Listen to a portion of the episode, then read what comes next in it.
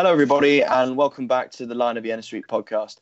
My name is Tom Jenkins, and I'm delighted to be joined by Chris Manning for episode 144. As I'm sure you'll all have seen over the last couple of months, we've been hugely fortunate to be able to bring you podcasts with great guests from Bolton's past, and I hope you've all enjoyed listening to their stories. Today is no different. Our guest made 132 appearances for Wanderers and is fondly remembered as a cult hero with one of the most recognisable terrace chants ever. Please welcome Mark Fish. Mark, thank you for joining us today. I hope you've been keeping well despite everything that's been going on. Um, yes, very much so. Thank you for for having me. But also, I was when you introduced me, I was hoping that you would go fish. But anyway, um, but yeah, thanks very much. I think if we had better microphones, Mark, we'd do that. Otherwise, it would deafen people. I think at this stage. But um, no, I, I, like I say, South Africa, I presume this is where you are at the moment now. It's one of my favourite countries, and as we spoke just before we started, you know whether or not this situation has affected you greatly compared to how it's affected us over in the UK. So uh, obviously, it's it's the same probably all over the world, but uh, you know, for us as South Africans, I think the the challenge is, um, you know, we now we listen to the president and the, the ministers talking, and we're waiting for schools to reopen and what they're going to do, but mainly we need people to start working. I think that's the biggest challenge because um, we are a country where um, you have very rich people, very poor people, and uh, the people survive on working. And if we can't work, then you obviously know what will happen from there. So I think the, the they they're having the discussion, and uh, let's hope that um, we go. We were at um, level five. We went to level four two weeks ago, and the president spoke uh, two nights ago saying, "Okay, we're going to go to level three, but they're going to sort of tell us the restrictions, what we can and cannot do. Mm, obviously, I know that you were been involved in the ANC and also a lot of charity projects. How has the um, coronavirus affected you from a working life perspective? Well, it's more from when I say working life, it would be more. I, I do a lot of projects on the farms in Limpopo. So um, going to the rural areas, it's difficult. We can't, you know, living in Pretoria, which is obviously not obviously, but in Gauteng, um, mm-hmm. we have restrictions going to uh, to other provinces, if you want to call it that. Yeah. And um, to go to Limpopo is quite difficult. So I have to find a new way of um, the the projects that I do implement um, to do with with the farm workers themselves. And this year we were hoping to introduce the the schools as well. But um, yeah, with a challenge. we reinvent ourselves and make sure we do something that's uh, creative and uh, good, beneficial for everyone.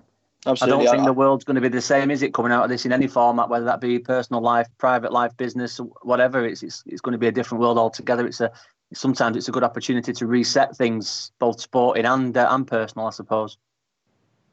Definitely, definitely. Yeah, I, I, know that obviously you've had a, quite an involvement in uh, football in South Africa as well, even prior to you um, sort of helping to get the 2010 World Cup there. Uh, but f- for me, football has always seemed like a, a, tertiary sport behind cricket and rugby in South Africa when I visited it there. When, when you were younger, what made you pursue football instead of um, other things? so um, I um, I played football, cricket, and I didn't. I went to an all boys um, high school, and um, I was playing first team cricket, and it just didn't seem that is exciting to me. For I, I went to a high school. Sorry, I went to a high school that played rugby and cricket, didn't play football but I played football for a club. Um, so I, I, played cricket at the school, and um, you know, I just found myself playing cricket all day. The, the way it was structured, we played all day, never got a result, and carried on playing football. And when people actually found out, and this is the truth, when people found out, uh, some of the reporters found out that I actually played cricket. Um, they asked me why did I choose cricket over football, and if I look back what am I now? 46. If I look back uh, a good 30 years ago, um, there were better looking girls watching football than there was cricket. That's why I chose football. It's honest truth. not in England, there's not. no, no, but yeah. But anyway, but in South Africa, yeah, that was. Um, but it was it was an easier route for me. I mean, I played. I went to school and did what I needed to do, but um, you know, football was in my blood, and I played for a club which is um, obviously got me to play, eventually go on to wherever I went to. Yeah, well, at least now, I suppose, now that football's ended for you, you can get back into cricket quite regularly. Nah, still not a big cricket fan. Um, um, no, I can't. You know, if you watch cricket, you can imagine if you actually played, even if you played a one day, you could actually be in a team where you don't actually even touch the cricket ball if you're on the field. So you, maybe you're not a bowler, you're a fielder. The ball doesn't come to you, and then mm. next minute your team bats and you don't you bat low enough or high enough, sorry, low enough in the you know, on the batting um, lineup, um, yeah, you don't touch a ball. So no, I'm not a big cricket fan at all. I feel the same. I, am far too impatient to play cricket myself. Far too impatient. Uh, it's one of those things, and I think you either love it or you hate it, where, regardless of what country you're in. I'm interested to know, Mark. Obviously, when you started playing football over there for for Jomo Cosmos and Orlando Pirates, what kind of quality there was in the South African league at the time? So obviously, we go back to the the political situation in South Africa. You know, leading up to '94. Um, you know, we had football, and if you look at the history of South Africa, you had um, you had white football teams playing against black football teams, playing against Indian, playing against coloured, and um, and this all leading up to you know up to '94 for the first uh, first democratic elections. You know, I I played for a football club. Fortunately, played for a football club that was the first football club to um, have a black player play for them. So at a professional level, well, well, oh, let's call it semi-professional at the time. But so growing up, growing up as, as a youngster, I played for a club called Arcadia Shepherds from the age of six till 17 till I moved to Jomo Cosmos. We had black players playing there for us. So um, I never knew any different. If it makes it, it never bothered me color. But obviously, when going back to going to school the next day, there were only white kids. So um, it was it was. I look back and it's you know people talk about apartheid and, and it's a big thing obviously in South Africa because we like to unfortunately, people live in the past. We, we can't move on. And, you know, for me, the, the challenge is I, I just played football, whether I was playing the age of six, whether my first game for Joe Jomo Cosmos going to play in the townships, um, where they are, if you just want to say black people, um, people ask me, but aren't you scared? And I said, no, we're playing football. Football mm-hmm. is a leveler. Football brings people together. And um, people, that, you know, people go to football stadium to watch you play football, no matter who you are and where you come from. It always seems to me, yeah, no, it is uh, absolutely because I, I, quintessentially almost, and it seems very, very horrible to generalize, but it seemed as though a lot of the imports that we get over in this country from South Africa, for example, or the players that seem to make it tend to be black players, for example. And I think it always seems to, from an outsider looking in, that maybe the white kids were sort of pushed towards playing cricket and rugby, whereas football was left to be played in the townships. Has has that changed much over the over the last twenty years or so? So again, the, the challenge is that um, you know we have we, you know the last 26 years. If you say talk about the first democratic elections, you know um, I think I was talking to someone the other day about it, but the, the challenge for us in the apartheid era, where you know we didn't have football because of what the world said. You know, this is apartheid. But you know, rugby they still played the, the one or two games against New Zealand, but New Zealand wasn't called New Zealand; they were called the Cavaliers. And then cricket, they also played the like the Rebel Tour. They played against Australia, but football never did that. So even now, you know, football's being played. Um, we are 55 million people in South Africa. The majority is um, black, if you want to say that. Um, what football has lost in this country is through school sports. You know, going to school at a primary level, you can play football, um, rugby, and cricket. Those are the three big sports. But when you go to a high school, they only give rugby and cricket. And this is what happens in South Africa. Because we're talking about an education point of view where if I'm white, um, black, colored, whatever, I want my kid to have the best education. And unfortunately, in those schools, they don't give football. So we lose a lot of whatever color um, to cricket and rugby because yeah, of the situation in the country. And so whether I say, and we've had a couple of um, fly halves that played for, for provincial rugby uh, and you listen to their story. Even the great Herschelle Gibbs. Now, the great, you know who Herschelle Gibbs is, South African cricketer. Absolutely, Absolutely. yeah. What a fantastic fielder. Yeah, no. yeah, he lost us the World Cup. We won't mention that. But um, you know, couldn't Herschelle, help myself. Sorry, Mark. no, no. But Herschelle, Herschelle um, himself played under 16 uh, SA schools with me, football. So he was a fantastic footballer. But he ended up choosing cricket and I think if you listen to his story, was he, he realized, and he was an unbelievable rugby player.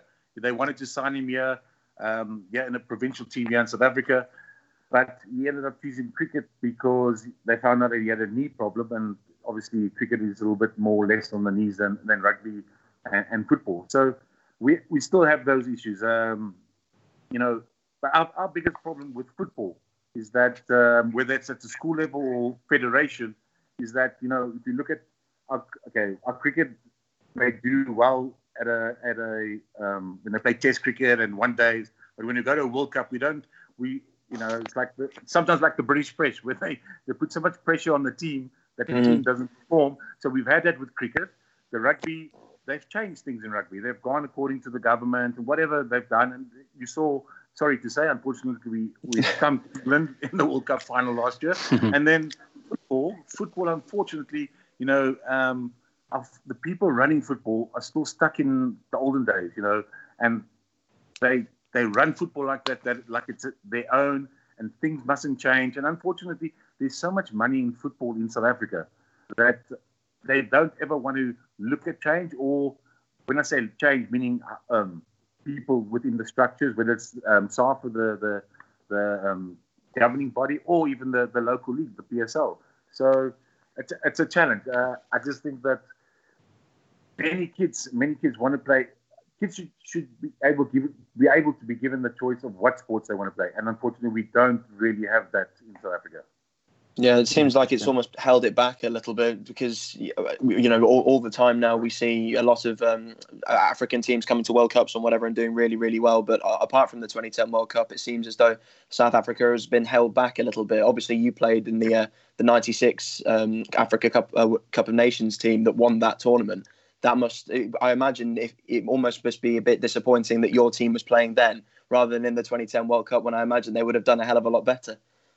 Yeah, certainly, and unfortunately, again, we, uh, we can compare ourselves to to UK, where you guys you won the, the World Cup in 1966, and people always refer to that. And unfortunately, that's again, you know, whenever anyone talks about football, um, they will talk about '96, and they will talk about the team because people want to be relate to, relate to success.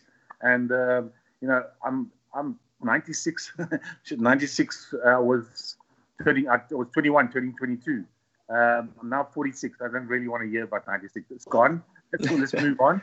Um, and yeah, unfortunately, we, we haven't, you know, we had the African Nations Cup in 96, like you said. We won that. 98, we came second. We lost to Egypt in the final. And in uh, 2000, we lost to um, Nigeria in the semifinals, and we, well, we ended up coming third. So those three African nations should have been something for us as, as, a, as a football federation to, to build on not to sit back and go, okay, now we've arrived. We we haven't arrived, and unfortunately, now we are trying to play catch up with the rest of the continent. And as you mentioned there, uh, uh, earlier, unfortunately, we play catch up with the rest of the continent, but the continent itself is falling behind because la- the last World Cup, unfortunately, we didn't have an African team go through to the next round, and that's sad because then we know we are we are falling behind not only yeah, we're falling behind to the rest of the world. How we play. Yes, you can have the phenomenal individuals, the Sadio Mane's, the Mo Salahs, whoever you want to mention, but we as a continent need to change the way we think and the way we play football. And if you want to compare it, I mean, we let's let's talk about the English league. The English league, you know, when when I played there, you had a lot of foreigners coming in, but the foreigners lifted up the game. Now you still got foreigners. Yes, certainly foreigners coming in, but you got foreign coaches coming changing the way that you play the game, the way you think about the game. And look what it's done for the English national team. Mm-hmm. I mean, you play you're playing a style of football. If you if I had asked you 10, 15 years ago, would you play that style of football? You probably would have said no. But look at the st- you're playing football that is second to none and uh, getting relative uh, success from it. So we yeah we're still stuck in the, the dark ages yeah and you know our challenge is you've got people that's been there that don't want to let go and um, we just need someone. We need someone like the a good face, a good person that is respected, like a Lucas Radebe that was at Leeds United. Yeah, him, fantastic player. Put, put him as the president, and then get people around him to support him. And uh, let's change the way we think about the game. The way we think about the game is so key in South Africa because we have our football, and yes, we can. You know, the big game we have is Kaizer Chiefs against Orlando Pirates. That's ninety thousand people that go and watch. So people love football, but the, the football that they watch is what they love. But there's we're not qualifying as a, as a country. We're not really we're struggling to qualify for African Nations mm. Cup. We're not even qualifying for World Cups. So there's something wrong. And I was I was interested to to ask Mark if you don't mind just just interrupting. Apologise. Uh, looking, no. doing a bit of research beforehand in, in the, the, makeup of the most recent international squad. I mean, going back in the day, you talk about 96 towards 98. I was sort of 13, 14 and just starting to learn about world football. And, and the names that you talk about, like Shaun Bartlett, Lucas Radebe, yourself, people like that would come from South Africa and, and, and leave and play abroad. The most recent squad I could find online only had sort of six or seven members of that squad that played outside of South Africa. Do you do you think that, that there's a change in the mentality in the player in not willing to to move abroad, or are the opportunities not there? I think I think it's a bit of both. Um, I think that when you had the the the, uh, the my late friend, late uh, Philemon Masinga, you know, him Mm, and Luke, Leeds, two guys, yeah. two guys that went to Leeds. Um, so we left the country because, uh, man, we you weren't really, uh, you couldn't make a living out of football in South Africa. So they created the the the, the ABSA uh, Premier League here in South Africa. So players get paid very well now. So you don't necessarily have to leave. Okay. But but you do have some youngsters that leave. But eh, again, I think it's just the the mentality. And I think what has happened is that unfortunately, yeah, in South Africa, you had you get teams like Orlando Pirates, Kaizer Chiefs, Mamelodi Sundowns. I use those three big teams because they can get paid such good money, or because they get paid such good money, they think that playing for their club and playing for the country is the same. They don't get it. So Right. Um, there's no comparison where you know what you you you. I think that I mean I was now with the national team in, in Egypt when we were when we beat Egypt in Egypt, which was phenomenal performance by the, the, the team itself. But you you have players, um, the squad fighting with the president of the federation about money and about jersey, Mm, which we had, which we had in '96 or '92 even when we got readmitted to world football. So there, I mean things like that haven't changed. So uh, we, our backs are against the wall, but yeah, I don't know. Something needs to happen, and uh, it's sad to say, but you, you probably need these the, the old people running the, the federations and the the, Yeah. the premiership. You need them to pass on before. yeah, and a modernisation, absolutely, a Yeah. modernisation of that. I was surprised as well, just to make one final point about the national team. Looking at, at recent squads, there don't seem to be too many young players in there. By which I mean, you know, sort of like 19, 21, 22, 23. I think the last couple of squads I looked at, I think um, Lebo Mothiba was the oldest, uh, the youngest at 25. Yeah. Is that So- a problem in South Africa with young Yeah, players? that- that, sorry, sorry. That that is the that's the biggest problem um, in South Africa. Um, you know, South Africa, they don't. We don't think that um, you get a young player, and we use off the top of my head. You think of someone is it Wayne Rooney that Mm. you know, or playing the Premier. No, he was 16, wasn't he? That's Yeah, right. maybe- And for England, England not long after, 18 months after. And then and, then then he and then he's playing for his national team. So in South Africa, we don't, you know, and, and I don't mean to say it, but I mean, I made my debut for South Africa at the age of 19. You had Quinton Fortune at Leeds United, also was very young. Um, so there's been a couple of young players, but we in South Africa, unfortunately, the players develop later. So when they go and they and you ask someone, you go, "Gee, he's a young, he's a young player, he's a good player. And you ask him how old he is, how old he is, uh, then they'll go, no, he's 22, 23. I'm like, that's not young. So our mindset uh, needs to change. We need to- Interesting.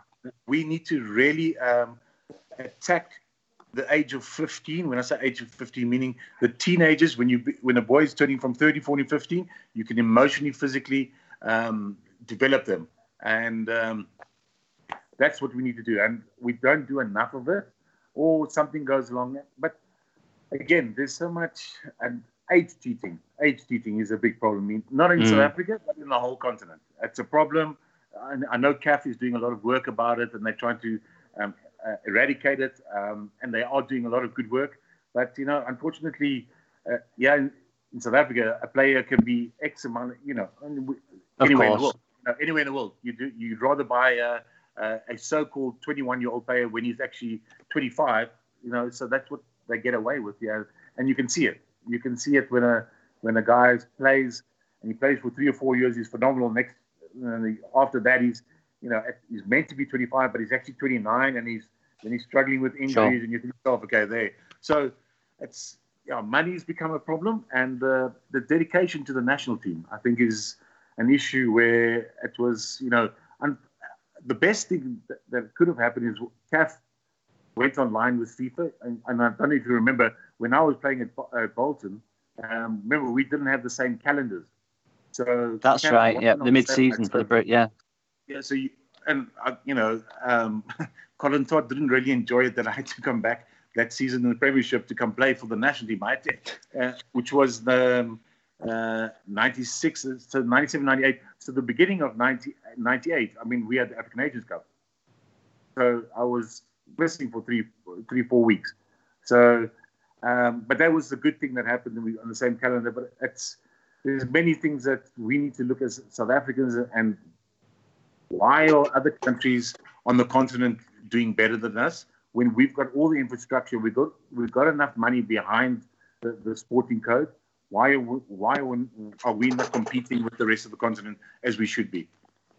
Did you feel, Mark, that you sort of had to leave when you were younger to be able to develop yourself as a player, given that there seemed to be an issue with South African clubs being almost stuck in the past? I know there were quite a few offers on the table for you before you made the move to Lazio. I even believe that Manchester United were in there looking at you. So yeah, and um, even the year before, so in '94 when I signed for Orlando Pirates, um, the the club owner called me and said, "Listen, yeah," and so Harry Redknapp wanted me to come to West Ham. Um, and then I sort of said, "Nah, I'd, I'd, rather just stay to develop myself a little bit more." And then the next year as well, '95, and then then the chairman called me again, and then he said he wants me to stay. And it was fortunate because Harry, sorry, Harry Redknapp came again, but he asked me to stay because we fortunately went on as Orlando Pirates to go on to win the African Champions League as a club. So, which was uh, which was good. But um, the the United thing, the United thing was after the African Nations Cup. Um, the people representing me said, "Okay, Man United and Lazio." So I went to United and I sat watched. I actually watched Man United against Everton when Kanchelskis actually had left Man United. He went to Everton. He was playing for Everton. Remember Kanchelskis? I do, yeah. Absolutely, yeah. fantastic winger. He, he, was playing, and it was a Monday night. Watched the game, sat with Alex Ferguson in his office, and he said, "No, you know, he um, he had been referred to me, but obviously not obviously, but by Sir Bobby Charlton, who had flown out to watch me play in the African Cup, and he just said, no, he wants me to to stay, um, not on trial, but just to train with them um, and see how I adapt to the surroundings." And then the people representing me just said, okay, well, we're not saying no, but we're under obligation to, to go to Lazio as well. And um, went to Lazio, and the coach there was Zdeněk, Zdeněk Zeman, and he mm-hmm. just wanted to sign me straight away. And um, as you said earlier, I mean, Manchester, Lazio, Rome, I don't know. You know let's just go. I know I was 21 years old, really. it's not really a choice. It's not a bad decision. Not a bad decision to have to make is between two of them places. No, and I was single as well. So yeah, you can imagine. a bit of an external motivator for you there, Mark. Thank Fantastic. Yeah. yeah. I know, Chris, you're desperate to talk to him about uh, 90s Italian football, so I'll let you lead the way on uh, talking about the likes of Nesta, Negro, and Favalli at the back of that defence for definite, and I don't want to hijack it too much with, with talk or anything other than Bolton. But like like Tom says, I'm an absolute addict of, of, of mid '90s uh, Serie A. Those are some of the names in the team that you played for. I know with, with Zeman in, in charge, they, they, you know famously chain smoking his way through matches. Uh, yeah. Some of the some yeah. of the players that you played alongside, you know, the, the, the main names like Nedved and Nesta and people like that. But I'm I'm also interested if you've got any particular memories of the time around in the stadium. I mean, I've, I've been out a couple of times to see games and it, not quite as, as glamorous as it seems on the TV when you turn up to the, to the, the grotty, rotten old stadiums.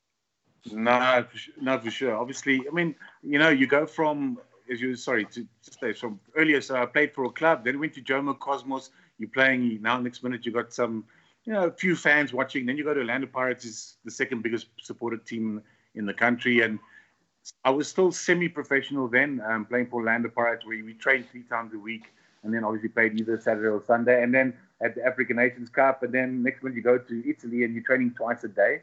Um, yeah, um, my roommate was uh, Marchegiani, who was the goalkeeper. He was yeah, of course, Luca Marchegiani. Yeah, he yeah. could he could speak the best English, um, and then but I mean you you you say Nesta.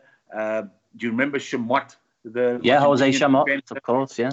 So and then Casiraghi and Signori. So that was an unbelievable team. I mean, unbelievable talent, and Zdeněk Zeman had us there. And unfortunately, what happened was that I got it. I got it, obviously signed for them, got into the squad, and he, there's no better place to as a defender to go learn your trade. That, no. that is, is in Italy. So um, it was an obviously an eye opener for, eye opener for me and an experience.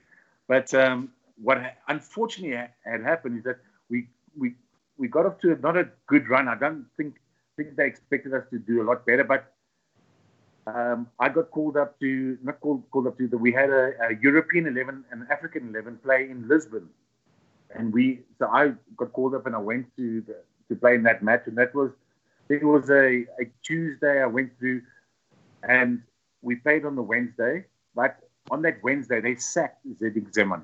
Mm, Dino Zoff, wasn't it? I believe. And Dino Zoff took over, and unfortunately, I only got back. I got back, and by the time I got back, you know, Dino Zoff had taken training session, and he changed the team, and uh, they went out, and obviously they went on Okay. a really, really good run. So it just it stagnated my appearances for for the club, but um, you know, it was just it was fantastic memories, and the the players themselves, yeah. Um, I'm just fortunate that um, I wasn't there when Gaza was there because I think it's been two of us together.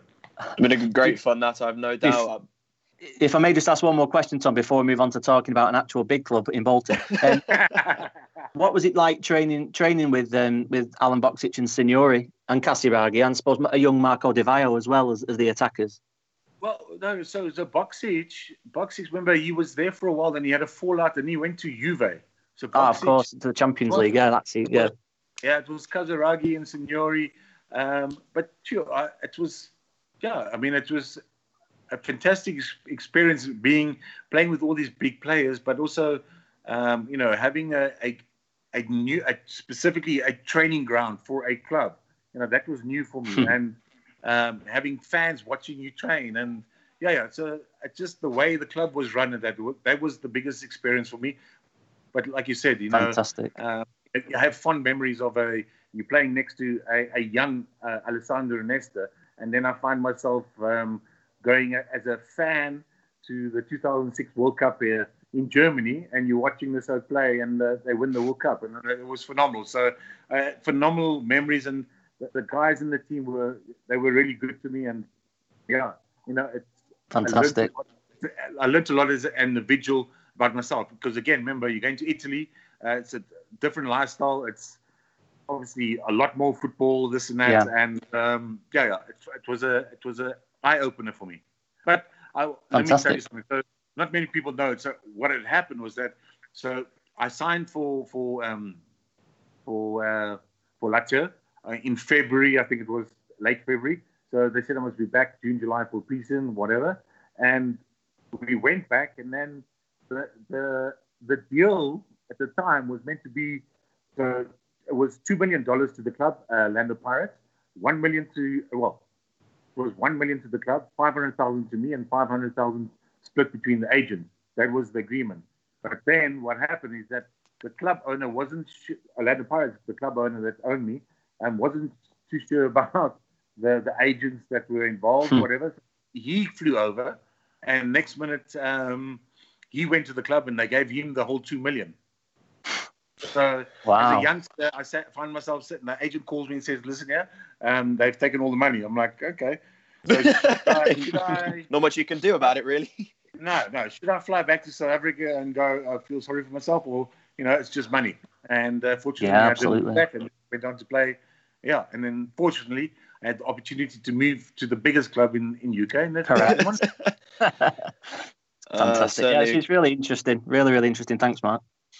I think it's fascinating, obviously, to be able to move from uh, South Africa to Italy, new language, new culture, as you say, a very different style of football, I imagine, as well. But then, of course, you come to, to the Premier League with Bolton. Uh, I imagine that must have been another gear change for you, given the extra pace of the English game.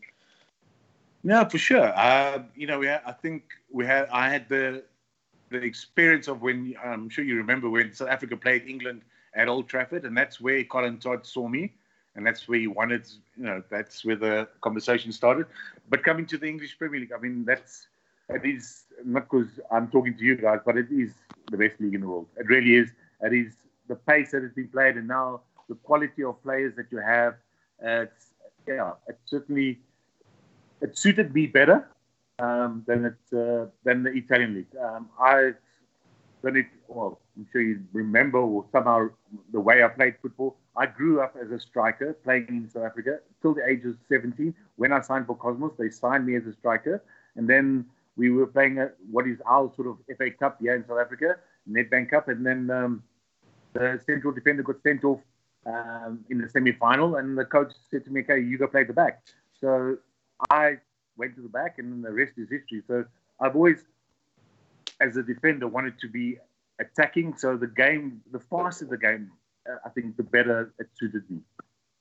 No, I've understood. What was Colin Todd like as a manager? Did you have a good relationship with him? Yeah, I think we, we had a good enough. When I say good enough relationship, he obviously not obviously, but he liked me as a player. But I think um, the the issues of of me playing for South Africa, um, going back and forth, I think it hampered. And I, you always, I always found myself, you know, if I went to play for South Africa, whether whatever it was a qualifier, whatever, I'd come back and I would actually never play that weekend. And so I don't know, you know, it's like you take it personally out for me, which is yeah. But um, I, I got on well enough with him, and yeah, we played. I mean, we played some good football. I think that year we got relegated. Was it? I think it was on goal difference. Yeah, it was. It was. Um, it was well, a disgrace, an absolute bloody disgrace. I was, was. going to say, Chris. I presumed you wanted to take the lead on the ghost goal of uh, Gerry Taggart, but I imagine Mark that must have been horrible for the uh, the side to take, given that realistically we didn't deserve to go down that season at all.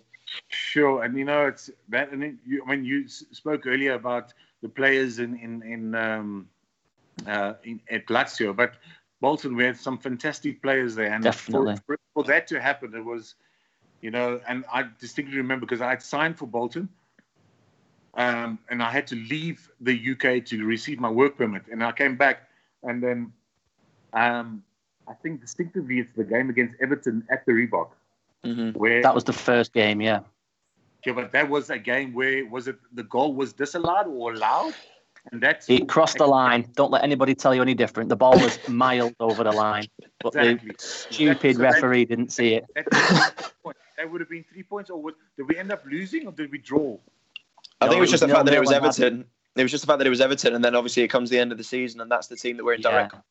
Had had the goal been allowed as it should have been, we would have beaten Everton, and we would have survived with Everton going down. So, so, so we actually drew the game, but we were, if the goal Correct. was allowed, we would have won the game. So we would have had two points extra. Okay. Correct. exactly that. But yeah, for, for me, sorry, for me, it was uh, the highlight was that again, you know, um, you mentioned earlier about Man United and uh, my first game. Uh, mm. My work flew over. It was against United at Old Trafford, and uh, unbelievable. We drew no no. Um, yeah, it was a it was a fantastic occasion, and yeah, it was a, it's a fun memory. You know, again playing against uh, a lot of people said that will say to me, "Well, why didn't you go to United?" But, but to play against them and have that result was yeah, it was a good result. There was a couple of games that season. I'd just be interested to know if you've got any particular memories of. I know you've mentioned the United game. I'm interested in my primary memory from that is a fantastic on-pitch fight between uh, two two players. I think it was Nathan Blake and Pallister. I think at United. Um, and then the, the second game I remember very, very, very much from that season was when we got absolutely hammered from Sheffield Wednesday when we were 4 0 down at half time. That was Jimmy Phillips' fault, though. That was Jimmy Phillips' fault. That's right. That's right. I, I mean, football fights are, are, fantastic, but from a player's point of view, any particular other memories of that season? No, but that one. I mean, that Sheffield Wednesday game, exactly 4 0 down at half time. You sit as a player, you sit in the change room, you think, oh my gosh, you got Di Canio. Who was the other one? Uh, Andy Booth was the one who got the goals. No, like Di Canio, and who was the other Italian? And Carbone. Oh, by Carbone, yeah. Benito oh Carbone. my gosh, they ripped us to pieces, and you're sitting there and you're thinking to yourself at, at half time, oh my gosh, what are we going to do now? But um, yeah, um, I think, again, probably the memory would be the last game against Chelsea, isn't it? You know, mm, yeah, they wanted us to score playing, so desperately. You're playing, yeah, we play, and yeah, I think, shoot, if I can remember, maybe I'm speaking out of turn, but we sort of outplayed them, and you know, we just and then you you go in at halftime and then but you could hear you know the Bolton fans in the stadium, and you go, you, oh, and you think to yourself, oh, but yeah, I mean, I think definitely the, the the United game for me, and then obviously for me as a as a as a player and moving to the UK and having watched you know the big teams, and unfortunately growing up, you, we only used to get the FA Cup final, so you would only watch you'd watch United FA Cup finals in the 80s were generally United, Liverpool, and maybe an Everton, and then you get the odd Wimbledon yeah. and freak show. But then that happened. So, um, so then to play Liverpool, we played Liverpool where you know at the Reebok Stadium. That was also for me, um, yeah, a, a, good experience. Oh, you mentioned that. He's one, one of the ones we were talking about this before with the Michael Owen challenge, celebrated very, very heavily by the fans. I, Absolutely. Remember it so clearly that Owen was in his absolute pomp at the time. You know, he was only a young lad, top speed, yeah. fastest yeah, yeah. player I'd ever seen in my life. And, and I, I, my memory might be playing tricks as well, Mark, but I'm ah, sure uh, that he had a, at least a, 50 yard head start on you that you managed to catch him up on. you know what? You've, I've got goosebumps. You just made my day because I have exactly that same memory where I don't know about 50 yards, but he was he was in front of me, and luckily I was fortunate enough to run fast enough and use my long legs and scraping tackle just before he was about to shoot. So yeah, that is an absolute fond memory. That um, yeah, but, and thank it's you. Brilliant. It's absolutely brilliant. There were certain there's certain traits in certain players that's always always been held dear to me, and I don't know if it was because growing up watching Bolton, we didn't have any particularly exotic players, you know, and then you know you came along South African international, etc. And and that move you had, you always seemed to, to be able at the very last second to hook the ball away with your foot on a slide tackle. I've never forgotten that. It's, it's a fantastic memory. No, no, no. Thank you. But we, I mean, obviously that year, but then you know we we did have a lot of you know, um, fantastic players come through Bolton in while I was there. And um, when you talk about, you know, talk about Claus Jensen, um, obviously Eidur Gudjohnsen as well, but Claus Jensen and yeah. fantastic players. And um, we are again, we had a fantastic team. I think we talk about that year in the Premier League, but I think for me the hardest was the following year. You know, we you get to the you get to Wembley, it's the the playoff final against Watford, and I I was fortunately the, the, captain then, whatever. And you go out and play, and yeah, we uh, yeah, it was disappointing. I think that was the the hardest for me to lose 2 0 to Watford. Most at, definitely. Uh, at Wembley. Most definitely. There was one player, if you don't mind, then I'll, I'll hand you back to Tom. Just I've always been interested to know what he was like as a, as a person on the side. He only played a part role in that first scene, but was Arne, Arne Gunnlaugsson, the Icelandic forward that we had back in the day. I'm not sure if you remember him. He looked much like uh, Ming, Ming, Ming, the Merciless from Flash Gordon. Um, what, what was, no, I do know exactly. Arne's a good lad. Yeah. What about? What him? was he like on the training ground? Because he, he was capable of the most amazing skills, and, and his, his career it burned yeah. really, really bright for a couple of years, and then it just vanished into nothing. Yeah, I think I think you know, Arne, Arne was a um, as a fantastic individual. Um, I think he loved life and, and people. Mm. Um, he, he, and you know, again, I, I, would tell him as well. It's not like I'm speaking bad about him, but um, if he was ice cream, he would lick himself because he loved himself. But he was a fantastic man. But like you said, he had fantastic skills. And I think that was probably for a lot of fans was the downfall where for of him was that he showed so much potential but never really yeah. gave everything. And, and, that's what it looked like. But uh, no, no, he's a, he, Arne, Arne was the first guy I met uh, when I signed for Bolton, and we okay. stayed in the, the, the hotel together. So yeah. He was he was a regular out on the party scene as well around town at that and kind he, of time. He he, he liked he liked a night out. He did. He did. He should. Fantastic. Brilliant. You mentioned Gunnlaugsson as um, one of your teammates, Mark. I, am interested to know which of the um, other central defenders that you most enjoy playing alongside, because people who spring to mind from from my perspective would be Bergsson, Mike Whitlow, Gerry Taggart, other other defenders like that. So um, I think I, am going to say um, Gudni is probably the the best that I enjoyed the most because I mean Gudni is Gudni. He just was a solid defender. Um, Gerry Gerry, I mean Gerry's just hardcore, and I love Gerry. So he was just uh, no, that you know it's difficult to um, separate any of them again. And then even you know um, Andy Todd, you know on his day mm-hmm. he played fantastic football. So um, there was some good, and you know, Mike. Yeah, you're right. Mike Whitlow played once or twice, played uh, at, on left um, left central defense. But um, yeah, we had we had really good defenders. But I'd probably say um, at at um, at Bolton, I'd probably say uh, Gudni was probably the favorite because he was the most reliable and probably the most consistent of all of all of them. Yeah, good. Gudni's obviously very, very fondly remembered by all of us. Uh, obviously, as you say, very, very difficult to come into your first season expecting to be a Premier League footballer. You've got a good squad there that realistically should have been playing at that level. When you then did get relegated, and obviously you're now playing in Division Division One, having been at Lazio a couple of seasons before, did that take some getting used to? So. Um, I think for me, what the fortunate thing was, uh, you know, losing the, the, the playoff final to Watford, um, you know, I fortunately went on to to play for South Africa at our first World Cup, which was '98. Mm-hmm. Um, so that is the disappointment of not being promoted. I think that helped a little bit, but again, coming back to the preseason, going back again.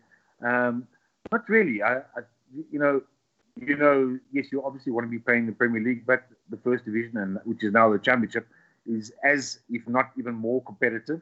Um, play so much, so uh, so many, so much more games. Um, um, I think it, it, took our team uh, a little while to get used to it. In the sense that I think was it halfway through that season when Colin Todd left, and then um, Sam Allardyce came. Yes, in the, in the November, uh, yeah. So I think that was the biggest challenge because Big Sam himself was a big central defender and hardcore, kick the ball as far as you can and head the ball as far as you can.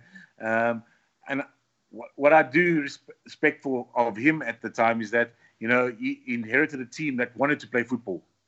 Uh, it wasn't a it wasn't a typical let's kick the ball as far as we can do this, and he tried to his first training session he stood on the halfway line and kicked the ball in the air, and we as defenders must run and header it as far as we could. So it's like, no, brother, this is not really going to happen for us. Let's get it down. and I think over, I think it probably took Sam two, three months and he realized the sort of players he has, um, and he grew into that. So, and then again, you know, that's um, year, the second year with, with, Sam is what we we lost to Ipswich in the semi-finals of the which another was a disgrace. Game. Yeah, what was it? Seven goals. Something like that, but we had such a we had such a technical such a technical squad that season. You know, with Jensen, Frandsen, Johansen, yourself, Gunnlaugsson, Sellars, Gardner, etc. That it was pointless to play that kind of football. You know, you had some quality players there. But moving on to that Ipswich game, I'll let Tom talk you through the, the numbers in that one because I'll just get angry. well, I, I, think just talk about the playoffs in general. I think, as it said, it sort of characterises your uh, time at the club, Mark. I imagine they're just such a high pressure thing that to have it taken away from you like that in the way that Barry Knight did is just horrible to experience. So, exactly. So Wembley was my worst stadium because, again, wasn't it? Um, unfortunately, I, I, I missed out again because of the African Nations Cup in 2000. I missed out on the, the, the League Cup um, semi final, but the FA Cup semi final against Villa at, at Wembley, mm. losing on penalties, man. and another one shouldn't have, shouldn't have even got to penalties if Holdsworth nah. could bloody finish. Ah, yeah, let's not go there. Let's not. Go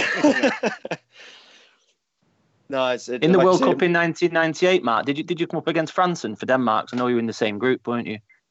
Sorry, what's that?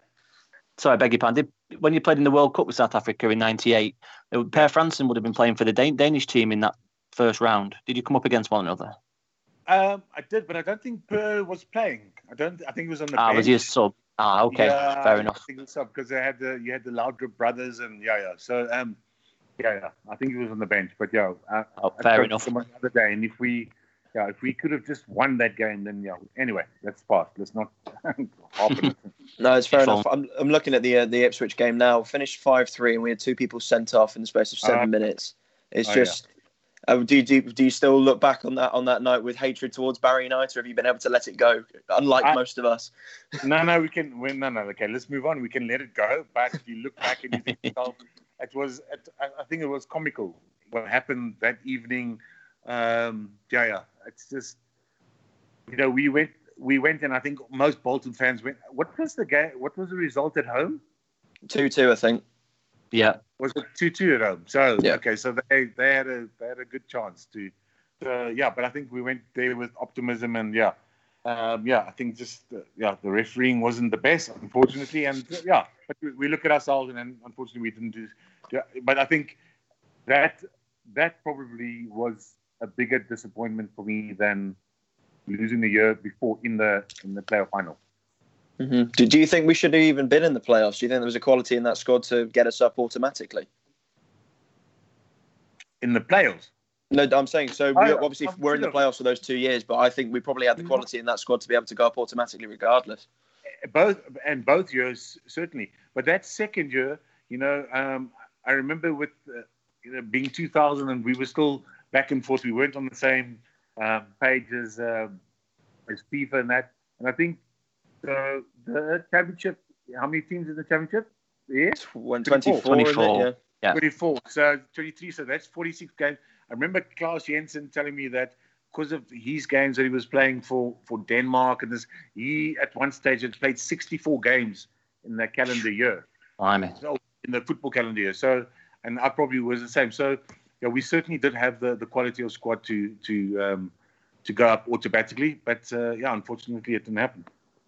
Uh, it's a dreadful shame. Did was it? How difficult was it on sort of the squad's morale? Because it seemed like you had a very good dressing room at that time. It must have been difficult to cope with two successive playoff losses. Yeah, yeah. It's um, you know you you had. I think Allardyce was key to, to having the morale good. Um, the players themselves. Um, yeah, I just think that I think that was again, like I said, that probably was, if not the biggest disappointment in my football career for that that night at Ipswich because I know that if we had got through that, we would have certainly got on. Yeah, the dreadful shame, isn't it? It's just looking back at it and you, what, what might have been almost. Um, I, I yeah. look as well, of course, going into that uh, 2000 2001 season. Again, as you you be a mainstay right at the start, and then it seemed as though the financial pressures that were on the club after moving to the new stadium and not getting promoted seemed to to really hit hard. How, how much of that were you made aware of as a player? So I don't think as much, um, but you know, again, um, you know, you just play football and you do what you need to do. Um, I don't think every I don't think everything was really told to us as as, as players, and um, yeah, I just think that it all came at, at one shot.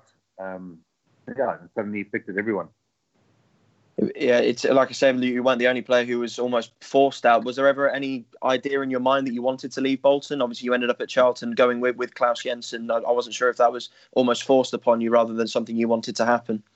So, so um, the sad thing is that I, when we when we lost that Ipswich um, a playoff, my agent said to me, "Okay, well, you know," and I think Charlton got promoted obviously that year, and then um, he said to me, Charlton interested. And then um, I went down and had a medical with Charlton in the off season. And unfortunately, um, through a um, month of injuries or not ever having the ACL done, but uh, there was so much wear and tear on my knees. Charlton said, no, they're not going to take that chance. But they said to the agent, okay, well, um, let's uh, monitor him. And unfortunately, once that had happened, um, me and Sam sort of fell out because you know Sam wanted me to sign a new deal, and it was never. And again, I'm not being a typical footballer. It's not about money, but if I'm playing in the championship and it's going to be the third year in a row, I'd rather be wanting. If if there is an opportunity, you want to be playing in the best league against the best players. Mm-hmm. And uh, you know, unfortunately, Sam, you know, he just he put a lot of pressure on me, and me and him just didn't see eye to eye. And even at training sessions, and you know, I think still at the time I could have been captain, and then you know, and distinctively remember we were playing Birmingham away um, at Birmingham, obviously, and I think with about 15 or 20 minutes, I can't remember the result. I think we ended up winning anyway, but you know, 15, 20 minutes to go, you subbed me. And Sam had never never done it before, and um, subbed me. And uh, that was the Saturday. And the Sunday night, I got the phone call and said, "Listen, yeah, um, you can go to Charlton." Uh, it's a shame that it sort of had to end that way, but it would be completely remiss of me to not talk about how disappointed the fans would have felt at that time, given you were such a cult hero. Chris, do you, do you want to shout fish or shall I or what? no, but I'll tell you what I will say. My my mum is very disappointed with you, Mark. She spent twelve pounds on a hat for me when I was about fourteen, and I only ever only ever wore it three or four times. A big stupid fish shaped hat I begged her, and begged her and begged her to buy it for me. nah, it's a cool hat. It's not a stupid hat. But anyway, yeah. I'll have to. No, it's a shame this I isn't think... a video podcast. I could have could have dug it out and worn it. but I think you know, you know, Bolton was such a good club. The fans were so good to me. Um, we had, I got fantastic memories, and as you said there, unfortunately, the way that I left the club, um, you know, um, and I, I try to say it. So the Saturday got, got substituted the Sunday. I get a that Saturday night. I actually got a call Sunday. I can go down. So I said to um, the, the kit guy, you know, listen, can I, I'm going to come to the training ground say goodbye to players. And unfortunately, Sam was, I think, so disappointed in me that I was leaving the club or whatever you want to call it, that he didn't allow me to training ground. The kit guy actually came and gave my boots to me, and then I left. So I never had the chance to say goodbye to the players. Such a shame. It, it, it, seems, and we've obviously done podcasts with quite a few players over the last couple of months or so that once you're not his player, it's almost like Sam's pastoral care towards them just ends, and it's quite ah. horrible to see a man who's so revered at Bolton almost you know treat people like commodities rather than people. Yeah, yeah. But anyway, such is life. Exactly. What, what, what, do you have any particular brilliant memories with, with the fans? Do you have one that sticks out for you? Sure. No, I just, I, you know, I think Bolton fans, I uh, are gonna probably say, yeah, sure. There's probably the one when playing in the in the first division or championship, whatever you want to call it. Um, we played against uh, Grimsby, and um, obviously I remember this. Town, fishing town, and next minute um, the fans were singing, "There's only one fish in Grimsby." So yeah, Bolton fans, Bolton fans were yeah, they were very good to me. So, uh, but I distinctly remember that that there's only one fish in Grimsby. So, sure, um, always good to me, and uh, I have fond memories, and I'm very grateful for you know, as you said there earlier about the hat. Um, no, they they they just took to me uh, like they did to all the other players as well. But yeah, it was a phenomenal experience, and it's Bolton itself, the city, the the, the town. Yeah, I've got fond memories. I, I remember every single thing that I did there. So I love it, and, and yeah, I miss it. Have, have you been able to come back don't in miss the years? weather. Sorry, sorry. No, guys, yes, don't miss the yeah, I was going to say, I, would, I wouldn't imagine you would do. Nah, don't miss the weather. no, we spoke to Radhi Jaidi, who's obviously from Tunisia, and he said he absolutely couldn't stand the weather in Bolton. So I, don't I don't mind the rain, but uh, you know that drizzle for two weeks now that's not happening. Sure. Much better to be back in South Africa from that perspective. I, I would be sure. Uh, I, I, mentioned I mentioned sort of at the, at the top of the podcast how you know influential you were in helping to get the 2010 World Cup to South Africa. Um, I imagine that must be one of the things that also sticks out in your memory as a real high point for you as well. No, certainly. Um, you know, to, to have experienced uh, what we did here in South Africa on the African continent, for sure, it's something um, that it's fond memories. But unfortunately, you know, the having had the World Cup here and having all the fans around the world and having have the, the best players in the world come play here, uh, I, I think it's if you look at what has happened from our football since, um, the memories are, are, the best things. Um, but our football, I think that it's the World Cup for two or three years after the World Cup did a lot for us. But um, people forget quickly, and people want to do less and do do whatever suits them. So I think the unfortunately World Cup, if I look back now, it's a 50-50. 50% for me is unbelievable. The other 50 is what it's done to our football and how they think and what they do. So there's pros and cons, but unfortunately, um, well, fortunately, I'll focus on the pros.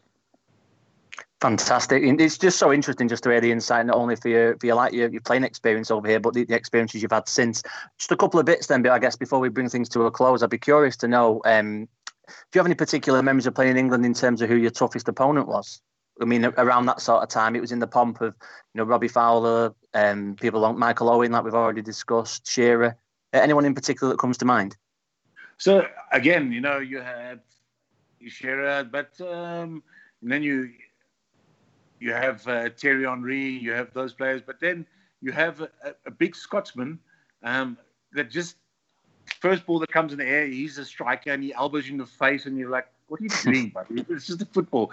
Big Dunk Ferguson, that it was a mm. handful. Big Dunk Ferguson was a handful. Wow. But they all all experiences. I mean, again, I mean, I don't want to sound cliche here, but you know, as a footballer, you want to play against the, the hardest, the best players, and so it's all fun memories. Um, but there's no there's no player um, that I would say that oh gosh we're playing against so and so and he's playing. No, there's no player like that. I think that again the English league, um, you know, having the, the top players and having the excitement of the way of football, um, that's what you want to compete against. So of course, and, and there's, there's no one that that I ever feared, um, but obviously respected obviously a lot of players. But um, yeah, it's just it's it's fun memories.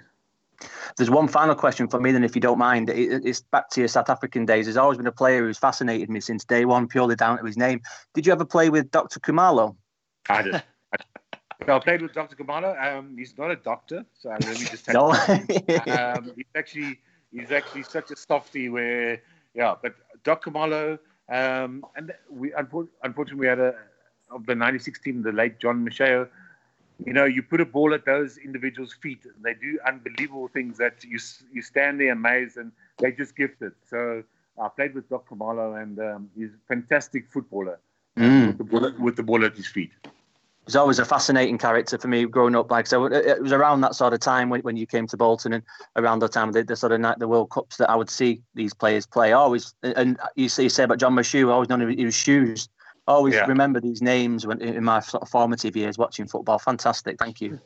Yeah, no. So that, sorry, so just so in in '96 when you're talking about it, so you had you had we would have a, a fan come with a, a, a stethoscope holding a, holding a shoe with a tin of pulchers in it. So that's obviously supporting me, Dr. Dr. Moller's shoes and fish.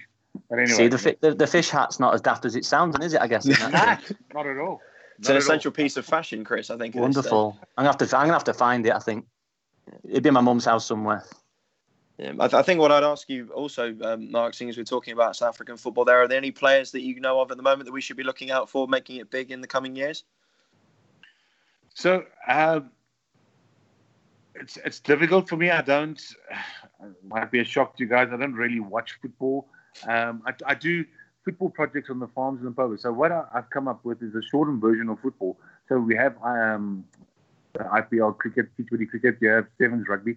We don't have anything in football. So what I've done is I do it on the farms here in um, in South Africa, and when I eventually get it to the under 15 level, so I do a shortened version of football, which is 20, 20, 20 minutes a half. Um, still full size, 11 by 11. And then at the flick of a coin, you, you select when you want a five minute power play. And in that five minute power play, uh, you take three players off the field. So it becomes 10 v 7. So when you're thinking of under 15 level, 10 v 7, so now we want to create to make the game quicker, make the game more exciting. Um, but also, one of our biggest challenges in South Africa and probably on the continent to a degree is that we don't shoot outside the 18 yard area. So now if you score outside the 18 yard area, it counts as two. Oh, really? So, okay. So interesting. It makes it makes the game quicker. So there, there certainly are players um, out there that, but I don't. I, I can't really, to be 100. percent I don't follow the league. I follow whatever happens. But um, I'm trying to change the way the play the people of South Africa think about football. And sorry, and so what we do is at, there's no extra time. Um, straight to penalties. Penalties are on the 18 yard area on the semicircle, you put the ball on the line, you have to hit the crossbar as our goalkeeper. So what we're trying, what we're trying to do is not only make the game quicker, make players better, skills improvement, improve the coaching, and again, I think the most important thing is to improve the knowledge of a football fan. Mm-hmm. Oh, I wish you the best of luck with it, Mark. I, I think it's Thank fantastic you. what you're doing out there, and I'd like to say, let's hope that soon normal normality can come back and we can get back to you know doing what we all do best, and hopefully watching some football. Yes, for sure. And let's hope that uh, Bolton can uh, pull a, a, rabbit out the hat. Absolutely. I'll just ask before we uh, before we close this out, Mark. Um, do you have any message for the Bolton fans? We had a fantastic response uh, on Twitter when we told people that you were coming on. Lots of questions and a lot of people just shouting "fish." No, no. I just I just want to say to them that you know thank you very much for for their support and everything that they gave me as a player there. Um, not only at Bolton, but uh, you know, in the UK when I played football there, and uh, fond memories. And uh, Bolton, especially Bolton, was like a second uh, home away from home.